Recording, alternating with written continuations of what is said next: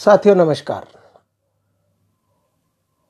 आपका सेवक एक बार फिर आपके बीच एक ऐसे विषय को लेकर जिसको जानना मुझे लगता है कि हर उस व्यक्ति के लिए ज़रूरी है, जो डायरेक्ट सेलिंग इंडस्ट्री में या तो आ चुका है या आने वाला है।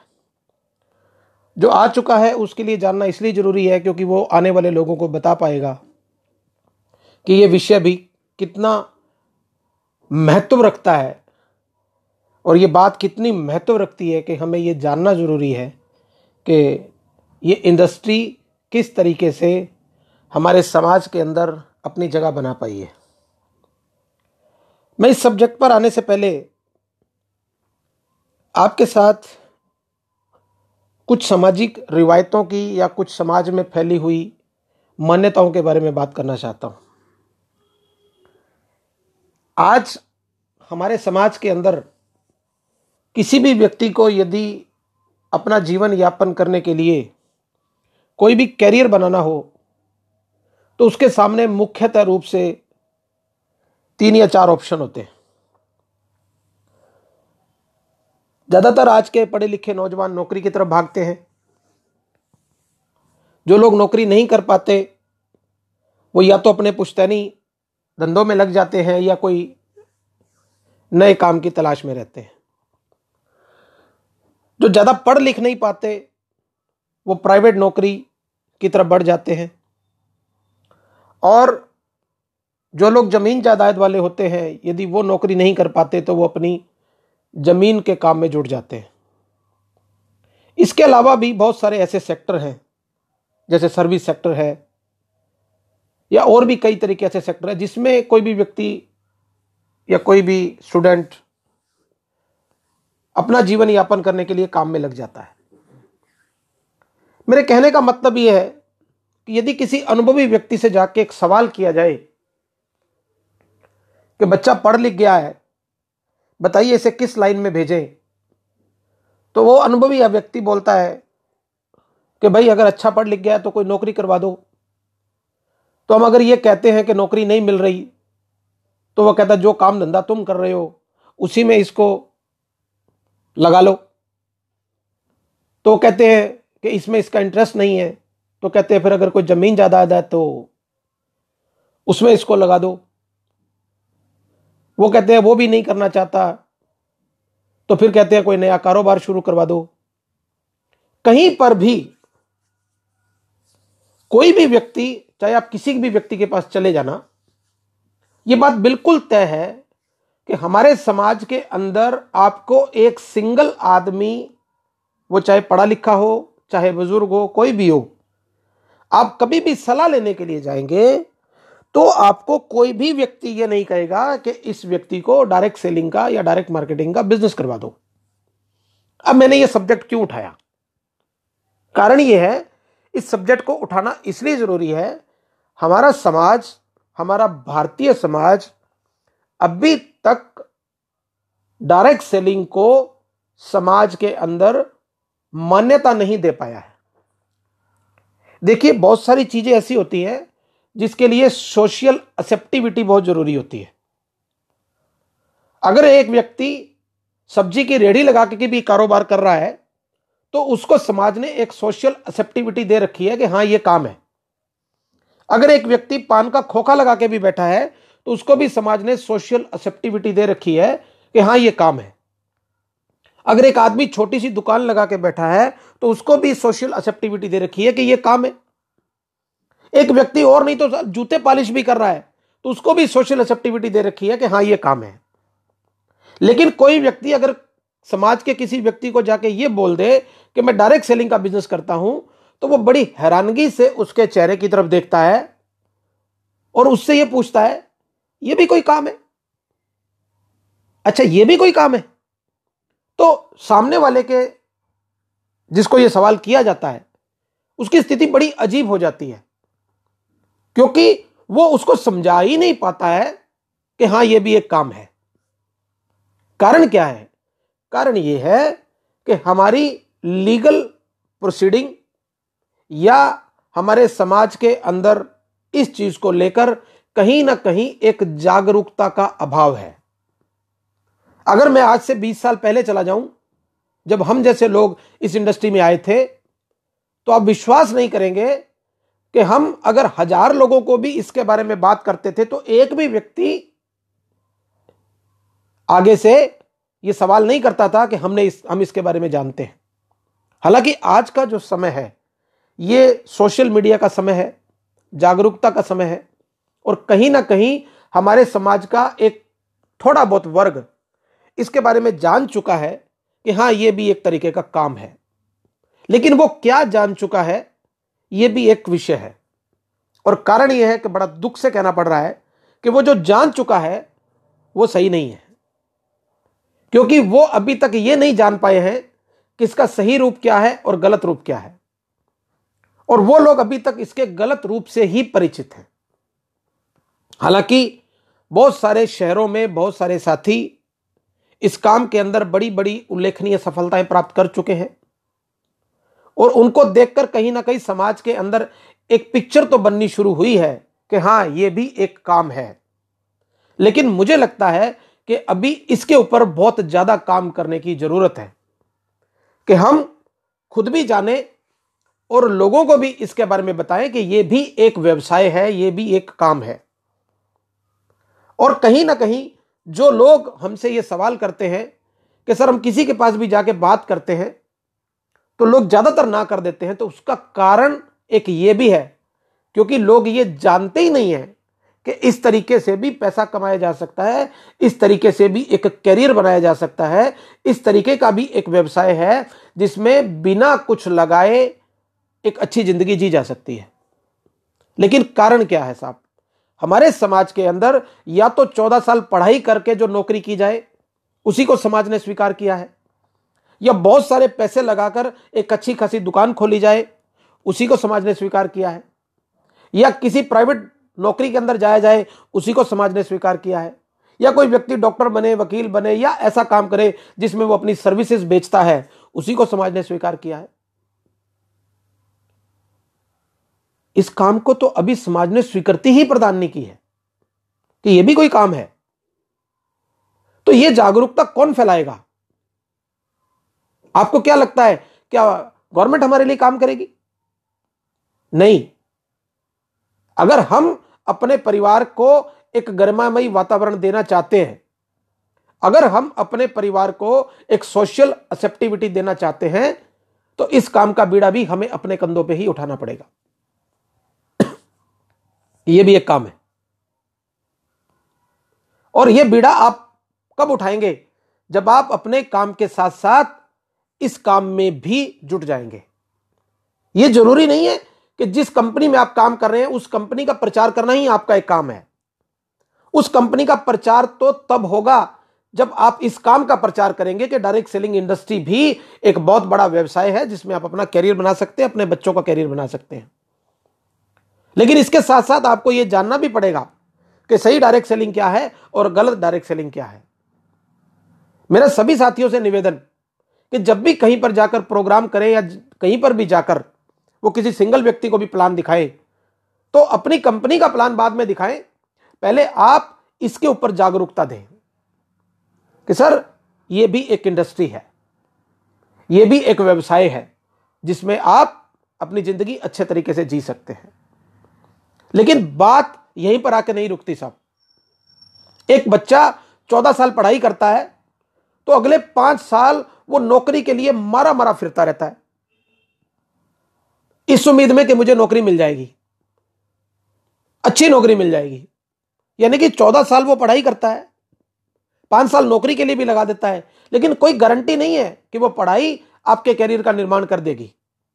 ये बात अच्छे से जानते हैं सभी कि जिस नौकरी की उम्मीद के लिए बच्चे इंजीनियरिंग की तरफ़ भागते हैं या बाकी सारी चीज़ों की तरफ़ भागते हैं, उनमें कितने परसेंट लोग अच्छी नौकरी की तरफ़ जा पाए हैं? बाकी तो सब, मैं कहना नहीं चाहता, क्योंकि बात थोड़ी कड़वी है। लोगों को बर्दाश्त नहीं होगी। और फिर चाहकर भी इंसान उस काम में जुड़ जाता है जिस काम को वो करना नहीं चाहता। लेकिन मैं कहना क्या चाहता हूँ? मेरी बात का भावार्थ क्या है? कि एक आदमी बीस, तीस, चालीस हज़ार की नौकरी के लिए चौदह साल लगाने को तैयार है। उसके बाद पाँच साल इंतज़ार करने को भी तैयार है। मगर जिस काम के अंदर कुछ भी नहीं लगता, आप कैसे हैं, इसका कोई मतलब नहीं। आपके पास पैसे हैं या नहीं, इसका कोई मतलब नहीं। आपके पास शिक्षा है या नहीं, इसका कोई मतलब नहीं। आप किस जाति पाति से बिलोंग करते हैं, कोई मतलब नहीं। आप औरत हैं या मर्द, उसका भी कोई मतलब नहीं। आपकी उम्र का दायरा क्या है, उसका भी कोई मतलब नहीं। आप काले हैं, गोरे हैं, गाँव के हैं, शहर के हैं, अधिकारी हैं, गरीब हैं, किसी चीज़ का कोई मतलब नहीं। इतना सब कुछ होने के बावजूद भी इस काम के अंदर इंसान कुछ समय सब्र के साथ ना तो सीखने को तैयार होता है और ना ही सीख के करने को तैयार होता है। कारण यह है कि कहीं ना कहीं इसके लिए हम भी कसूरवार हैं। क्योंकि कहीं ना कहीं इस इंडस्ट्री को हमने कम समय में ज़्यादा पैसा कमाने के रूप में परिचारित कर दिया है। कि इसमें कुछ नहीं करना पड़ता, बस लग जाओ और पैसे आने शुरू हो जाते हैं। लेकिन किसी ने किया यह प्रचार? हम में से ही कुछ लोगों ने किया ना? और जैसा हमने प्रचार किया, वैसी हमारी फ़िल्म बन गई। और जैसी फ़िल्म हम बन गई तो लोग तो वही सोचेंगे। तो फिर क्या करें? अगर गलत पिक्चर बन गई है तो क्या उसको सुधारे? नहीं। उसकी एडिटिंग ना करें साहब। नहीं साहब, करनी पड़ेगी। और अगर हम ये एडिटिंग नहीं करेंगे तो ये बात मान के चलिए आया राम और गया राम वाला सिलसिला चलता रहेगा साहब। क्योंकि एक ही चीज़ है, जो किसी को टिका सकती है।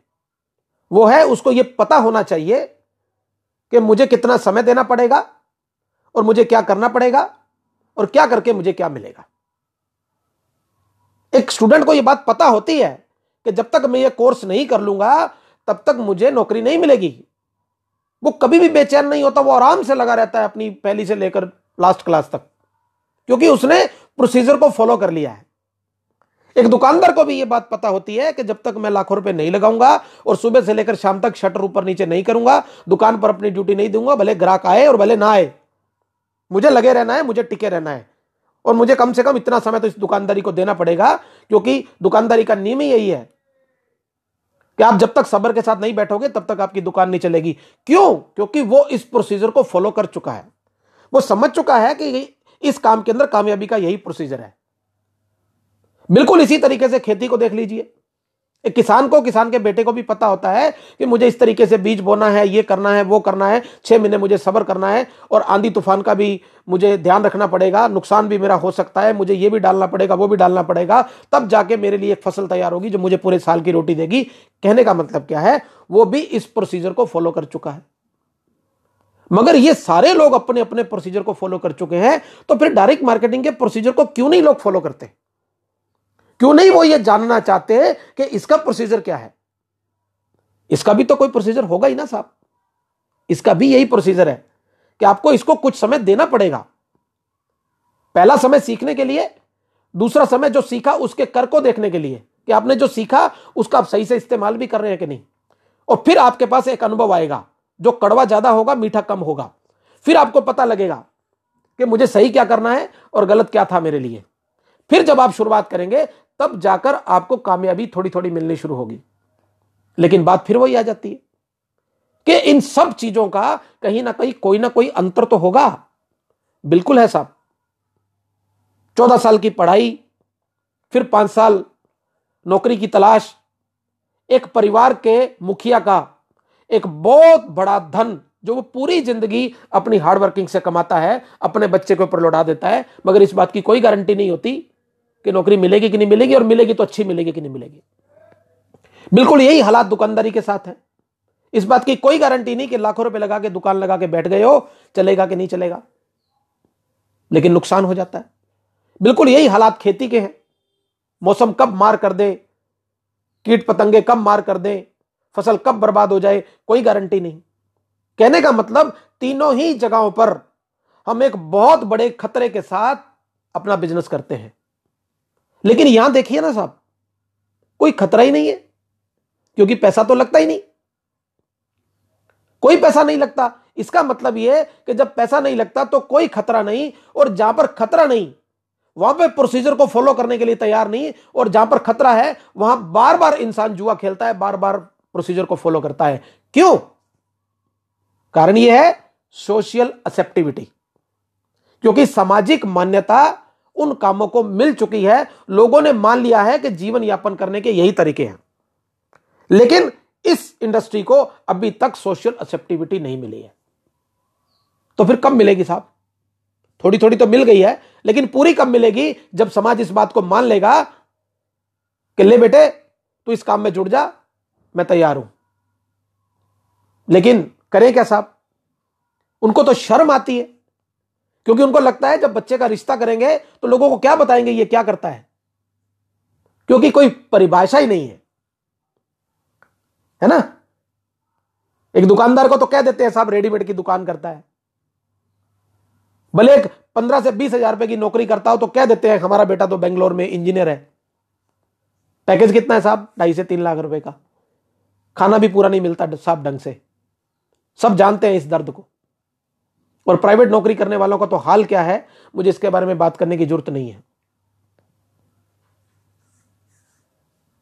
एक ऐसी ज़िंदगी, एक ऐसा माहौल हमारे समाज में पनप चुका है, जो इस इंडस्ट्री को सामाजिक रूप से अपनाने को तैयार ही नहीं है। कि हम क्या कहेंगे कि हमारा बच्चा क्या कहता, करता है? आज से 20-21 साल पहले जब मैं इस इंडस्ट्री में आया तो बड़ा अजीब सा मेरे को भी लगा था, मेरे परिवार को भी लगा था। कि ये कौन सा कैरियर अपना लिया? और शुरू के पाँच सात साल तो ऐसे थे, मैं उस पर जाना नहीं चाहता। आप मेरी दर्द को अच्छे से समझ लेंगे कि किन किन चीज़ों का हमने सामना किया होगा। हालाँकि आज कम से कम मैं, मेरे बारे में तो यह बात कह सकता हूँ कि मेरे इर्द गिर्द जो इतने भी मेरे दोस्त थे, मेरे रिश्तेदार थे, उनकी सोच तो शायद मेरे प्रति तो कम से कम बदल गई है। क्योंकि उन्होंने बहुत सालों से मुझे इस इंडस्ट्री में देख लिया है। और इन बहुत सालों में लगातार लगे रहने की वजह से मेरे जीवन में अभूतपूर्व परिवर्तन भी उन्होंने देख लिए हैं। पता नहीं वो डायरेक्ट सेलिंग को अभी एक्सेप्ट कर पाए या कि नहीं कर पाए। लेकिन मेरे जीवन में जो उन्होंने परिवर्तन देखे हैं ना, उस वजह से कहीं ना कहीं उन्होंने थोड़ा बहुत इस बात को एक्सेप्ट कर लिया है कि हाँ, ये जो बंदा काम करता है वो ठीक ही होगा। क्योंकि पैसे की तरक्की उन्होंने देख ली प्रॉपर्टी की तरक्की उन्होंने देख ली सोशल तरक्की उन्होंने देख ली, साधनों की तरक्की उन्होंने देख ली विचारों की तरक्की उन्होंने देख ली। लेकिन अभी तक उनमें से अगर कुछ लोगों को जाकर यह बात कही जाए तो जानते हो उनमें से कुछ लोग अभी भी क्या जवाब देते हैं? एक्चुअल में, भाई, तू तो कर सकता था, हमें मालूम था तू कर लेगा। हम नहीं कर सकते। अभी भी ये सवाल या ये जवाब मुझे सुनने को मिलते हैं। कारण क्या है? वो खुद को मना नहीं करते, मेरे को मना नहीं करते। एक्चुअल में जो समाज के अंदर कुछ रूढ़ीवादी प्रणालियाँ चली हुई है ना, उनको यह लगता है कि अगर हम ये काम करेंगे तो क्या हम लोगों को जवाब दे पाएँगे कि मैं क्या करता हूँ? या मैं लोगों की नज़रों को सामना कर पाऊँगा? पैसे की तंगी झेल लेंगे, हर तरीके की तंगी झेल लेंगे, घर के अंदर जो भी तनाव है इस चीज़ को लेके वो झेल लेंगे।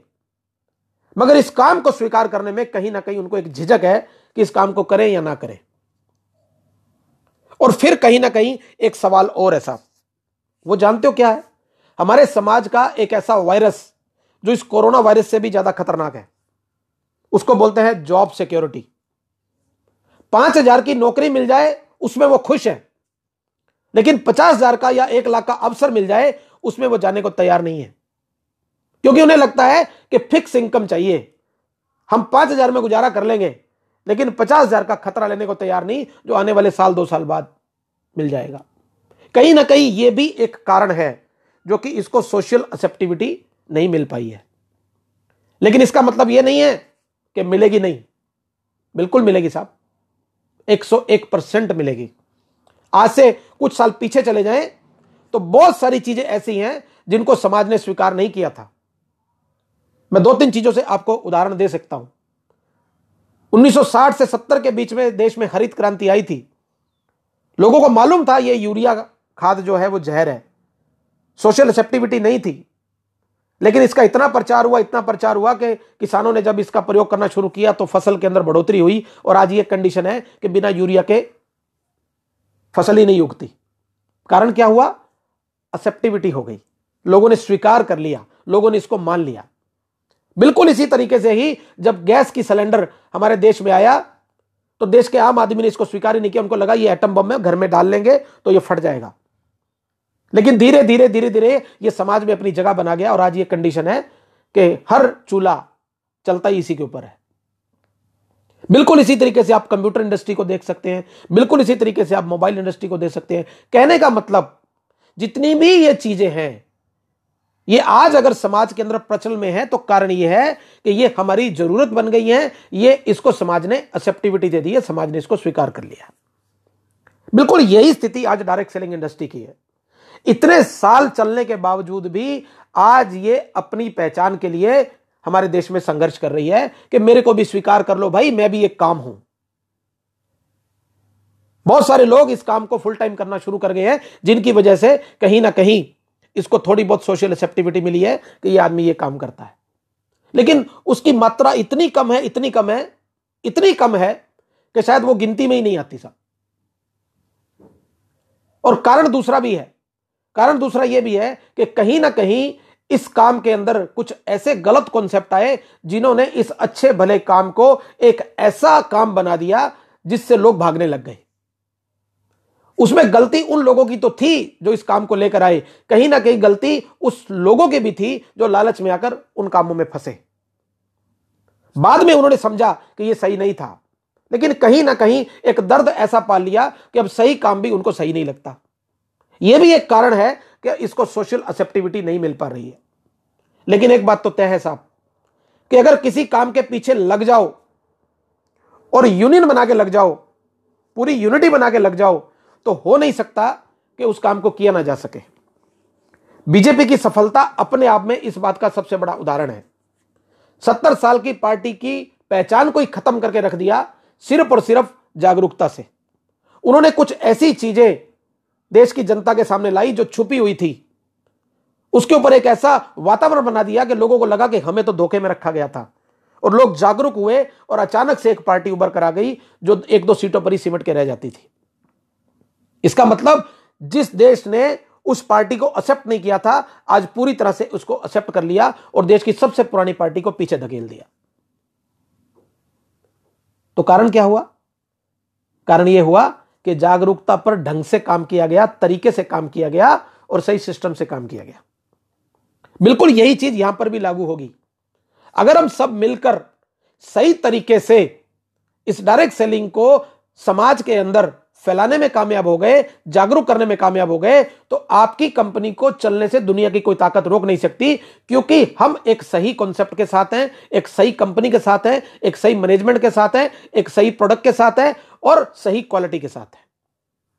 तो जैसे ही आप डायरेक्ट सेलिंग के प्रति लोगों को जागरूक करोगे, उनके अंदर एक उत्सुकता जागेगी, तुरंत वो पूछेगा अच्छा फिर बताइए कौन सा काम करें? तुरंत अपनी बात परोस सकते हैं।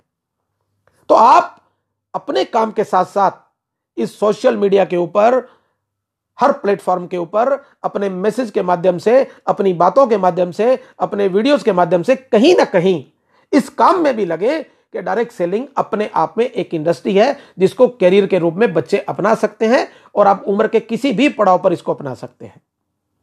और आज मुझे बड़ी खुशी होती है जब मैं माताओं को, बहनों को, बुज़ुर्गों को, नौकरी करने वालों को, सरकारी नौकरी करने वालों को, इंडस्ट्री में नौकरी करने वालों को इस काम के अंदर पार्ट टाइम के रूप में हुए आते हुए देखता हूँ। कहीं ना कहीं उनको यह लग रहा है कि हाँ यह भी काम अच्छा है और वो छोटी छोटी सफलताएँ भी प्राप्त कर रहे हैं। तो मैं जिस सब्जेक्ट पर आपको ला रहा था, आप उसको समझिए। हमें कहीं ना कहीं हमारे काम को सामाजिक मान्यता दिलाने पे काम करना पड़ेगा। ताकि हम गर्व से इस बात को कह सकें कि हम ये काम करते हैं। और अपने काम को बताते वक्त कभी भी आपको शर्म नहीं करनी। अपने काम को बताते वक्त कभी भी आपको मन में शंका पैदा नहीं करनी कि सामने वाला क्या सोचेगा। सामने वाला सब्ज़ी की रेडी भी लगाता है तो बड़े गर्व से कहता है, मैं सब्ज़ी का काम करता हूँ। आप भी धड़ल्ले से यह बात बोलिए कि, सर, मैं डायरेक्ट सेलिंग इंडस्ट्री के अंदर काम करता हूँ। आपसे कोई पूछे कि आप क्या है? तो बताइए कि मैं इंडिपेंडेंट बिज़नेस ओनर हूँ, जिसको बोलते हैं अपने बिज़नेस का मालिक। तो आपसे पूछेंगे, आपका पता क्या है? तो तुरंत अपना कार्ड निकालिए और बताइए कि सर, मेरा टेलीफोन नंबर, यही मेरा पता है। आप इस पर कभी भी मेरे से मेरे बिज़नेस के बारे में चर्चा कर सकते हैं। और ये मेरा सोशल मीडिया का एड्रेस है, ये मेरा पता है, आप इस पर कभी भी इससे संबंधित जानकारियाँ ले सकते हैं, मैं इसके ऊपर अपनी जानकारियाँ देता रहता हूँ। कहने का मतलब यह कि आप एक चलती फिरती इंडस्ट्री बन जाएँगे, जिसकी कोई ड्यूटी नहीं है। आप अपने समय के मालिक बन जाएँगे और धीरे धीरे जब आप इस इंडस्ट्री में कामयाब हो जाएँगे तो आप अपने धन के भी मालिक बन जाएँगे, क्योंकि यहाँ पे धन की भी कोई लिमिट नहीं है। इतना पैसा आप लोगों को मिलना शुरू हो जाएगा, यदि आपने तरीके से काम किया कि आप कहेंगे कि पैसा इतना आ रहा है कि पैसे से विरक्ति होने लग गई है। ऐसे ऐसे साधन आपको मिलने लग जाएँगे कि जिनके बारे में जीवन में आपने कभी सोचा ही नहीं होगा। लेकिन वो सब कब होगा? जब आप इस बात को मान लेंगे कि आप एक सही सिस्टम के साथ हैं, सही कंपनी के साथ हैं और सही इंडस्ट्री के साथ हैं। और यह सब तब होगा जब आप इसको अपने मन से स्वीकार कर लेंगे कि मैं एक व्यवसाय कर रहा हूँ। मैं एक व्यवसाय कर रहा हूँ जो व्यवसाय मेरे साथ साथ बहुत सारे लोगों की ज़िंदगी बनाने का काम करता है। दुनिया का कोई भी काम देख लेना वो अपने लिए किया जा सकता है, वो किसी दूसरे के लिए नहीं किया जा सकता। मगर यह काम एक ऐसा काम है जो अपने साथ साथ दूसरों के लिए भी किया जाता है। दूसरों की कामयाबी के बिना यहाँ पे खुद की कामयाबी आती नहीं है साहब। और यही इस काम की सबसे बड़ी खूबसूरती है कि यहाँ पर हम अपनी ज़िंदगी के साथ साथ दूसरों की ज़िंदगी बनाने के भी पात्र बन जाते हैं। यहाँ पर हम लोगों को यूज़ नहीं करते, बल्कि हम लोगों को क्रिएट करते हैं। यह इस इंडस्ट्री की सबसे बड़ी खूबसूरती है। ऐसे ऐसे सामाजिक संबंध बन जाएँगे आपके लोगों के साथ, जो शायद खून के रिश्तों से भी कीमती होंगे। इस फ़र्क को महसूस तो करना पड़ेगा। अपने काम के साथ जितने भी दूसरे काम जिनको समाज ने मान्यता दे दी है, उनके साथ इसको फ़र्क को महसूस करेंगे तो आपको अपने काम के ऊपर गर्व होगा कि मैं सही काम के साथ हूँ। मैं उस काम के साथ नहीं हूँ जो मेरे लिए सिर्फ़ काम करता है। मैं उस काम के साथ हूँ जो मेरे साथ साथ दूसरों के लिए भी काम करता है। इसलिए इस चीज़ पर प्लीज़ काम कीजिए। लोगों में इस जागरूकता को फैलाने पे काम कीजिए कि डायरेक्ट सेलिंग इंडस्ट्री भी अपने आप में एक धंधा है, एक बिज़नेस है, एक सर्टिफाइड व्यवसाय है। और अब तो हमारी भारतीय सरकार ने भी इसके लिए गाइडलाइन जारी कर दी है। हमें बता दिया है कि अगर आप ये काम करेंगे तो आपको यहाँ पर रजिस्ट्रेशन करवाना पड़ेगा, जिसके लिए बहुत बड़ा संघर्ष डायरेक्ट सेलिंग की इंडस्ट्रियों ने पिछले कई सालों में किया है। तो कुल मिलाकर अब सामाजिक मान्यता तो जब मिलेगी मिलेगी, कहीं ना कहीं कानूनी मान्यता तो हमें मिलनी शुरू हो गई है। तो इसका मतलब हम सही रास्ते पर हैं। और अगर आप सही रास्ते पर हैं तो कृपया करके आप एक सही कंपनी का चुनाव करिए, जो आपने कर ली है। और अब उसको सीख कर सही तरीके से और सही मायने में कितना समय लगेगा क्या क्या आपको करना पड़ेगा, उन चीज़ों को सीखिए। और पूरे सब्र के साथ इस काम को कीजिए। लेकिन आप ये काम कैसे करेंगे, ये आपकी परिस्थितियों पर निर्भर करता है। कि आप इस काम को फुल टाइम करें या पार्ट टाइम करें। यह डिपेंड करता है हर इंसान की परिस्थितियों पर। कुछ लोग इसको फुल टाइम करते हैं, उनकी परिस्थितियाँ अलग होती हैं। कुछ लोग इसको पार्ट टाइम करते हैं, उनकी परिस्थितियाँ अलग होती हैं। इस काम की सबसे बड़ी खूबसूरती यही है कि इसको दोनों तरीके से किया जा सकता है। क्योंकि यहाँ पर पार्ट टाइम करते करते कब आप फुल टाइम हो जाएँगे, आपको पता ही नहीं चलेगा। और मैं कहता हूँ कि शुरू में इसको पार्ट टाइम ही करना चाहिए। क्योंकि धीरे धीरे आप इसको बढ़ाइए क्योंकि शुरू शुरू में जब आप इसको बढ़ाएँगे तो हो सकता है थोड़ा बहुत खर्च हो और थोड़ी बहुत इनकम कम आए। लेकिन प्रेजेंट ज़िंदगी को चलाने के लिए इनकम की ज़रूरत होती है, जो जिस भी साधनों से आप पहले से कमा रहे थे, उन साधनों को कभी भी डिस्टर्ब मत कीजिए, उन साधनों से इनकम को आने दीजिए। लेकिन अपने मन के अंदर हमेशा एक चीज़ बना लीजिए कि यह मेरा वर्तमान हो सकता है, मगर मेरा भविष्य यह नहीं हो सकता। मेरा भविष्य यह काम निर्धारित करेगा जिस काम को मैंने करना शुरू किया है। और बहुत सारे लोगों ने आज इस भविष्य का निर्माण कर लिया है। आज हमारे बिज़नेस में भी ऐसे कई साथी हैं जो इस बिज़नेस के अंदर ऐसी इनकम पर पहुँच चुके हैं कि अगर वो दैनिक जरूरतों को देखें तो अपनी खर्चों से 10 से 15 बल्कि 25-25 गुना तक की इनकम पर पहुँच चुके हैं। और यह बात आप अच्छे से आज के समय में जान चुके हैं कि इस शरीर को चलाने के लिए एक्चुअल में कितने पैसों की ज़रूरत होती है। ये हम घर बैठ के अच्छे से समझ चुके हैं। बाकी जितना भी पैसा हम कमाते हैं, वो हमारी दूसरी चीज़ों पर ही खर्च होता है। जिसको हम कहते हैं अच्छी ज़िंदगी या महान ज़िंदगी। तो मैं ये नहीं कहूँगा कि हमें असंतुष्ट ज़िंदगी जीनी है।